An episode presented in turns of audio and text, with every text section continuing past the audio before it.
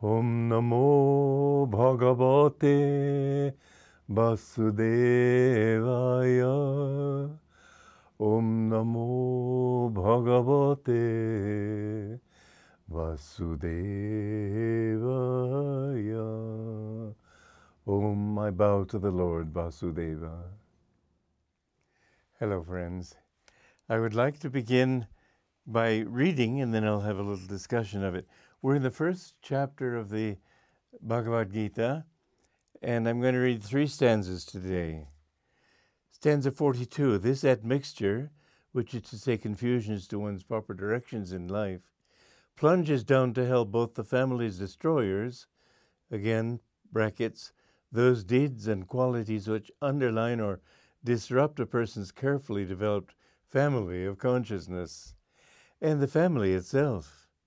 The family's ancestors, brackets, the individual's inheritance from former lives of subconscious tendencies, end bracket, will be forsaken owing to the withholding of traditional offerings of rice balls and water, brackets, symbolic of the concern and energy with which people feed their latent tendencies. 40, 43. By such wrongdoings, those who disrupt the family, brackets by removing a person's carefully gathered self definitions, and create an admixture of, of the castes, brackets again by confusing one's established and heretofore normal seeming self identity, close brackets, the age old sense of personal reality will be destroyed.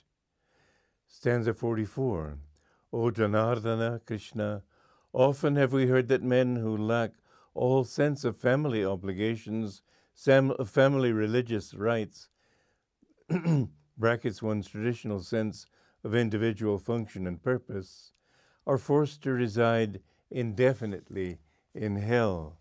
Now, there are a number of points that I'd like to raise on this issue here. The first one is the fact that as people begin to realize that there is a higher call to the soul than just wallowing in sense pleasures and wallowing in the uh, so called gratifications of name and fame. Once, in other words, the soul tires of this constant um, disappointment of this world because the world is consistent, as I said, in only one thing it always breaks its promises. It never satisfies, and because of the principle of Dvaita, of duality, everything has its opposite, and every plus that you experience must be followed sooner or later by a minus. The thwarting cross currents of ego may delay that because the ego goes off this way, then that way, then the other way. And so it may take time for the opposite to manifest itself, but it must. And it is certainly an irony which becomes more and more exasperating, endlessly frustrating for the soul and the ego, both, as they come to realize more and more clearly that the sum total of everything that they've ever done has to be zero. And sooner or later, this anguishing monotony, as my guru put it, begins to uh, make a person think there's got to be another answer.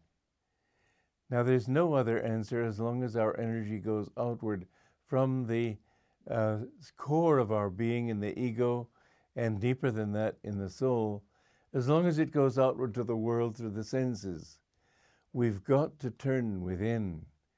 And this, this uh, realization creates confusion because there is this thought in our minds, owing to habits, owing to past life impressions and so on that, well, I'm a policeman or I'm a lawyer or I'm a, a judge or I'm a, a, writer or a businessman. It's very hard to shake the seeming reality of a world that, in fact, has no reality. Science has really brought us to the precipice on this point because it too, although people like to feel that they're being scientific and absolutely rationalistic and real, Science tells us that there's nothing real, that everything is energy. And many scientists are beginning to wonder whether that energy is not actually just consciousness. Everything is a dream of God's. Your life is a dream, and all that you that you work for so seriously. I, I remember just yesterday or the day before, I watched a video of Laurence Olivier playing Henry V of Shakespeare. And it was an amusing thing to me to consider all the excitement, the war that resulted because the Dauphin, the heir to the throne of France, sent mockingly to King Henry V a box of tennis balls. Well, if Henry V had simply said that what does it matter what he thinks of me, I am what I am, there wouldn't have been all that excitement. But no, he had to get all excited and angry. I know my father once was challenged to a duel in Romania where he was working. He simply ignored the man. I think that's the only sensible thing to do. When people insult you, when they threaten you, when, who cares? This world is so full of different opinions. You don't owe it to anybody to be anything but yourself and let other people go eat cake if they want to. And so what you find is that the the uh, as it said in the Gita, in the uh, sloka before this, the stanza before this, that there's the danger of the var- mixture of the varnas, the different castes, the different qualities of man that take one upward, that take one downward. You know, there comes this point where we do realize that we have absolutely no choice. And at that point, some people go mad. In fact, it's a very strange thing. Freud had a good answer, it was just the wrong answer. There is this fight that creates conflicts, that creates tensions, that creates all the suffering man goes through.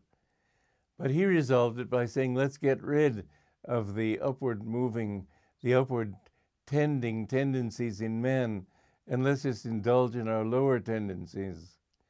This just doesn't work because you're not that, that's not you. There is this higher self that you cannot get rid of. You can get rid of the ego, but you can never get rid of the soul. You are a soul, you have an ego. It's not the reverse.